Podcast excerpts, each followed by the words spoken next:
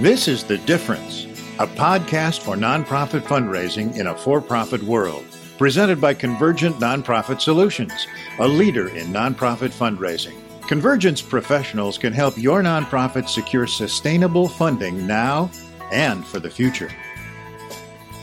Welcome, I'm Jay Worth. Our guest is Debbie Irwin, co founder of the Manufactory Collective, not Manufacturing Collective, it's Manufactory Collective in Harrisonburg, Virginia.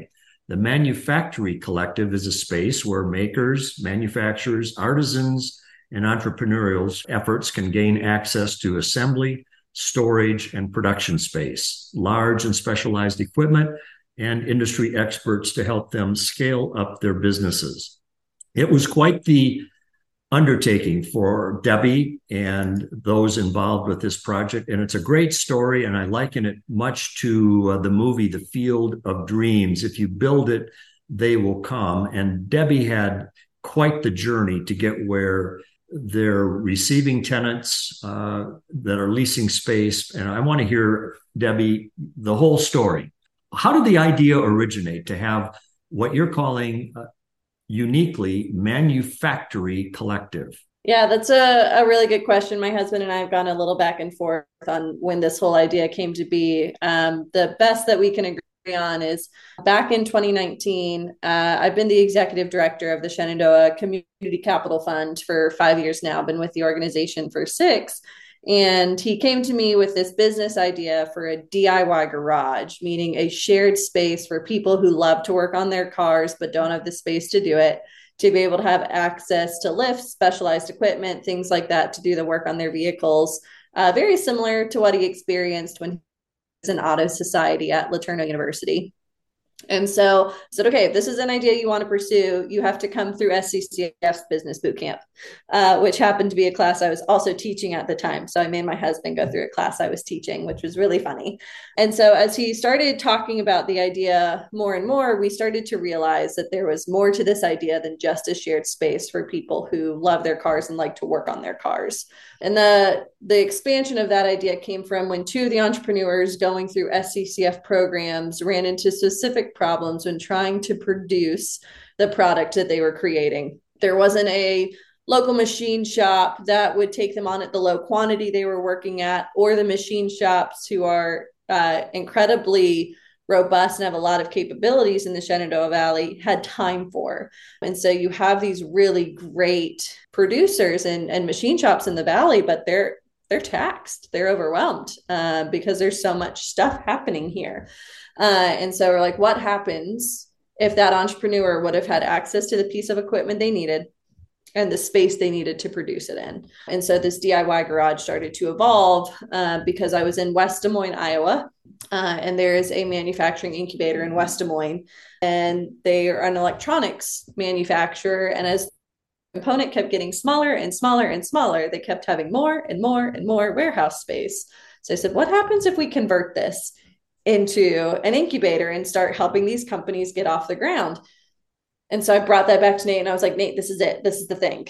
Like, this is what we need to move in. Uh, and so in 2021, we started looking at the building that we are leasing now. Uh, we went to a local investor and real estate broker and said, This is what the idea that we're hoping to do. What do you think? Uh, he's like, I love the idea. Let's find you a building. Um, and so he helped us find the building and we started doing feasibility studies. And then we kind of took it from there. What was the most difficult stage in terms of getting the actual facility? Was it the location, the financing? What was the most difficult? I'd say the most difficult throughout this process has been particularly in the last six months. So we signed a lease on the building exactly a year ago, and we had a financing contingency in there. Um, and so because we're leasing the building and we don't own it, um, that created a lot of barriers and access to capital for leasehold improvements. And so pretty early on in 2023, we came across an investor who said that they wanted to buy the building and do the build out for us, amortize that into the rent. Uh, they're going to be this great partner. Things were looking good. We started getting the documentation together, everything like that, and started moving the project forward. And then it turns out that that individual misrepresented themselves. Hmm. Uh, so we went from being fully funded to having no money and a project that was already underway. And so the hardest moment came about six six to seven weeks ago when I had to go onto LinkedIn and tell the community who had been following this for so long. At this point, we were 90% leased. We had members, we had tenants, we were ready to go. We just had to get the doors open. And so we had to go on LinkedIn and tell the world that this project's not going to happen. Like we have put our life savings into this, we have put blood, sweat, and tears into this literally because we did some of the renovation by like pulling up floors and carpet ourselves. And we just don't know how to make this thing work if we don't find someone with a creative idea who can help us get through this massive hurdle that we see no way out of that vulnerability we talk about it a lot in that we as humans appreciate vulnerability but getting to the point where you can be that vulnerable and authentic is extremely difficult in entrepreneurship because everyone expects you to be able to succeed and when you don't, then you're just a failed entrepreneur. And so a lot of conversations happened between my husband and I to say, okay, we're going to own the failure. We're going to tell people we don't know how to get through this, that we don't know what to do. Um, let's see if there's any creative thinkers out there that can help us through this. Um, and so that moment of authenticity and vulnerability within a week of that post led to three really important conversations and those three really important conversations led to 300,000 in investment to get the project back online. I think that is going to be the key takeaway from our conversation. Being vulnerable, being open to disclosure, full disclosure of the situation as is and what is needed to be done. And you were bold and you made the request. Was it through like a GoFundMe portal, or how did how how did the money arrive? It was through a really random collection of, of places. We launched a crowd fund through MainVest, which okay. is a revenue share or equity based crowdfunding application. They're doing really great work. They work with a lot of Main Street businesses, retail businesses, small products. Uh, and help them get funded. Uh, so we launched that. But as we were launching that, we attracted the attention of some accredited investors, which we had pitched to 60 over the whole life of this project. We have pitched to 64 individuals. It took us till number 64 to get our first yes.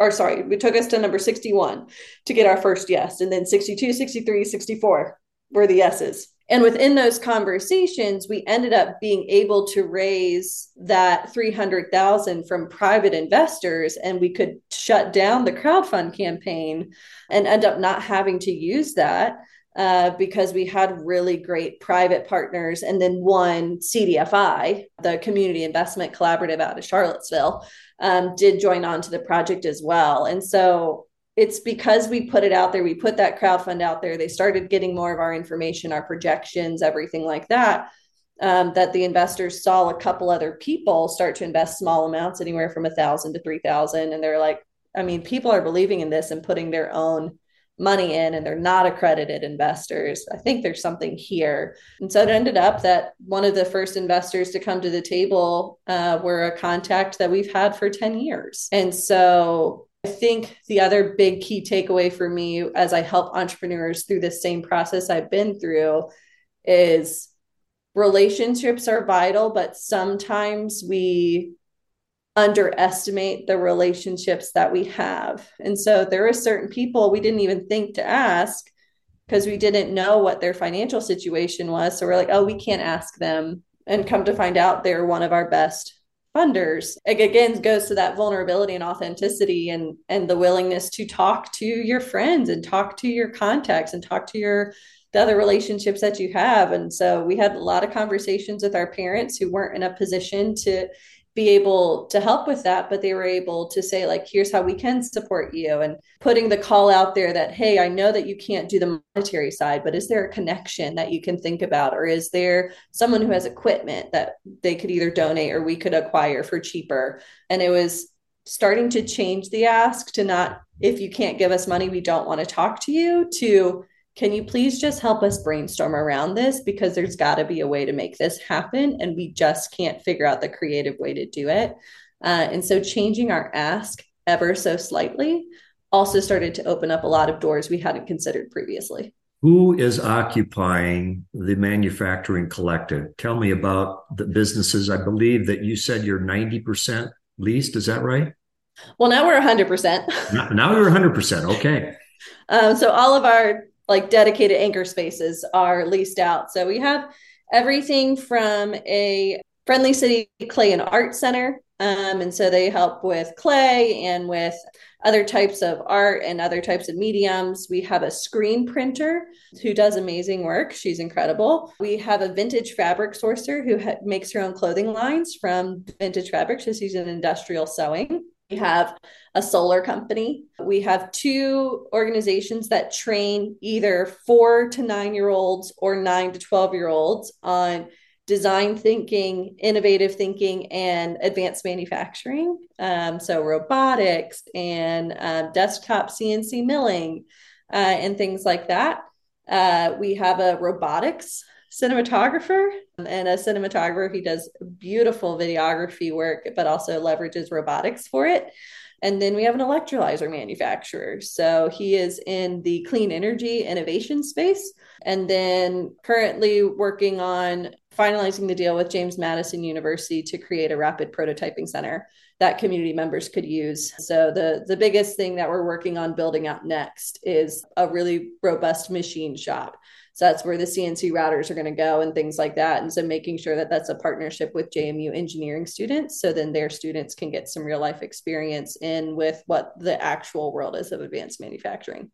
I would assume it's important uh, when you have a major university or a robust community college in a in a community that that type of partnership is almost required, wouldn't you say?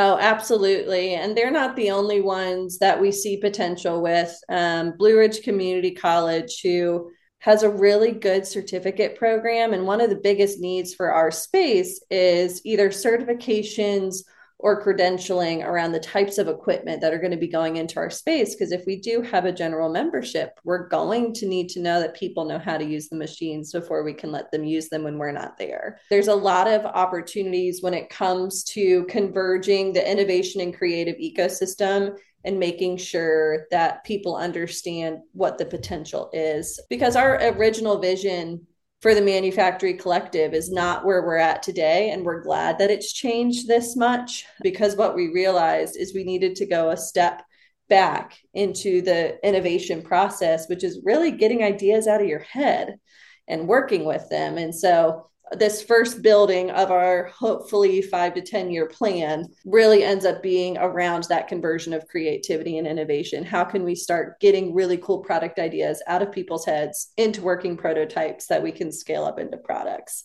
And I think you can't do that without having a university and community college partnership. You said that you're 100% leased. How flexible are the leases or rental agreements to accommodate the changing needs of a startup?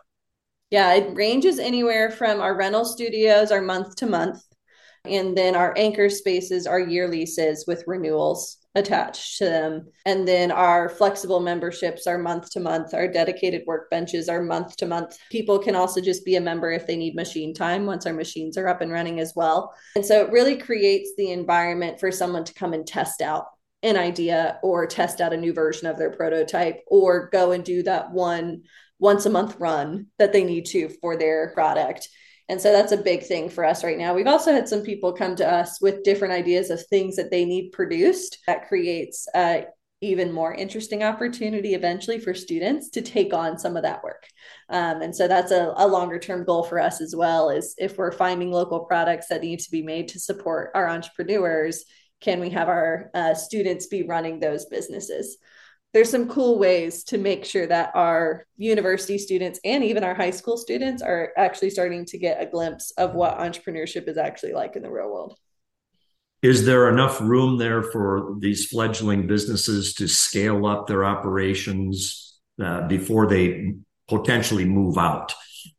Yes. So the anchor spaces range anywhere from 500 square feet to 1900 square feet. With the average anchor space being about 750 square feet, which ends up being a decent size for a small batch manufacturer. But that's where ecosystem building comes into play. And so there's really great places all across the Shenandoah Valley that if you if we can continue to build the relationships that we've started with them, there's a flex space that we know about that's about 16,000 square feet that can be broken down into 4,000 square foot spots that's the partnerships that we want to build. So as soon as we're ready to kick an entrepreneur out of our space, which we hope usually takes two to three years, less if they're really aggressive, we can kick them out over into that space and say, okay, here's your next 4,000 square feet. Oh, you need more than that? You can actually expand into 8,000 square feet. And so the hope is to really start helping these companies get through that earliest stage of scaling because the Shenandoah Valley has got a lock on transportation and logistics. They've got a lock on some of the warehousing and things like that. And so, if we can really lean into some of the things we're already good at, we're going to see some really great things happening in light manufacturing here. So, how does your shared workspace foster c- collaboration and knowledge sharing among uh, the different tenants I think one of the biggest things is entrepreneurship is a very lonely journey. So being able to be in a space where others get exactly where you're at uh, is really beneficial. Uh, and so having the common areas, the kitchen, the break rooms, things that we have for the entrepreneurs to come together. They're already talking with each other about collaborative events, already wanting to sign up for like First Fridays and things like that for Harrisonburg. And so there's an energy that comes from early entrepreneurs being able to look at another person and know that they're also early and say, Hey, can you commiserate with me? Because this is really hard. And so that's the biggest part of having shared space rather than just having these entrepreneurs do it in their kitchen or in their sheds or in their garage is being around peers that know exactly what they're going through. So there'll be some curated events that we do around that. Uh, we'll try to do some hackathons, other things like that to really get people in the space and excited about creating new things. What is a hackathon? Great question. It depends on who you're talking to. There's two versions. Um, so, in the very, very traditional sense, of a hackathon. It'll be something that like Google or Facebook would host, and they would have a certain problem, uh, and you'd have to go try to hack the problem. You have to try to fix the problem. That definition has been expanded a little bit. So JMU has hosted some hackathons before where like VDOT came in with a very specific transportation issue. And they said, okay, students, you have 24 hours to figure out how to solve this problem get a product out of your head, see if you can get it to a proof of concept, and then we can go from there. So it's a way to start sparking some ideas. And so that's a really great thing that our entrepreneurs that are using our space could then go to local students and say, Hey, I'm hosting a hackathon. So the solar company wants to do it. It's like, Hey, I'm hosting a ha- hackathon. We need to find different ways to attach solar panels to things other than roofs like see if you can help us create some type of hardware that could help with that or a different type of attachment or we need more we need a different looking solar panel like things like that. If you push pitch it out to students in the community just like we did when we couldn't find funding we pitched it out there and said we don't know how to get through this. Someone else has to have a better idea than us. Uh, it's that community creation collective concept uh, so that's another reason why collectives is in the manufactory collective name your project will have an impact on the community. How are you publicizing or communicating to the greater community at large about uh, the Manufactory Collective? I'm still working on that part. Um, a big part for me right now has been the LinkedIn platform, which is way more robust than I expected it to be and has a lot more activity than I expected. I think once we're up and running, it'll be a lot more storytelling and partnership with the tenants in the space. We have had some great conversations with statewide partners like GENEDGE um, and VEDP and Virginia Innovation Partnership Corporation. Um, so being able to to bring their folks by and walk them through the space and show them what the potential is of the Shenandoah Valley. So it's using partners like them to help amplify the message. And so for us right now, it's a lot of partnership with those organizations that can help amplify our message is where we'll be starting with in that first quarter of next year. In other words, getting the word out, communicating uh, to all strategic partners or collaborators is so is so important. This has been a fascinating uh, conversation. Our listeners are inspired by much of what you've said and some of them are going to want to reach out to you. Do you have bandwidth to visit with folks about an idea that that you've executed there? Absolutely. So they can always reach out. We have a contact form on our website of manufactorycollective.com. They can also reach me at Debbie at manufactorycollective.com. We're always happy to chat, talk about the project more. It will be a little bit of a hectic time for these next six weeks as we're in active construction, really trying to get our doors open at the beginning of next year. Once we're past this really intense construction phase, then we'll have a little bit more bandwidth to chat with people about where they hope to see the project go and how they would want to get involved. Well, again, I appreciate your openness on that and really stating very clearly that maybe not tomorrow, don't contact Debbie, but in by the start of the new year, that will be a good time if you have an interest in establishing a, an innovative, uh, collaborative environment for startup businesses that uh, Debbie has managed to pull off with strategic partners coming from a variety of sources to make this dream happen. So it really is a field of dreams in another venue coming to the fore here, and congratulations. For resources to assist with your fundraising efforts, go to convergentnonprofit.com and click on the resources tab on our homepage. I'm Jay Worth. Thanks for listening.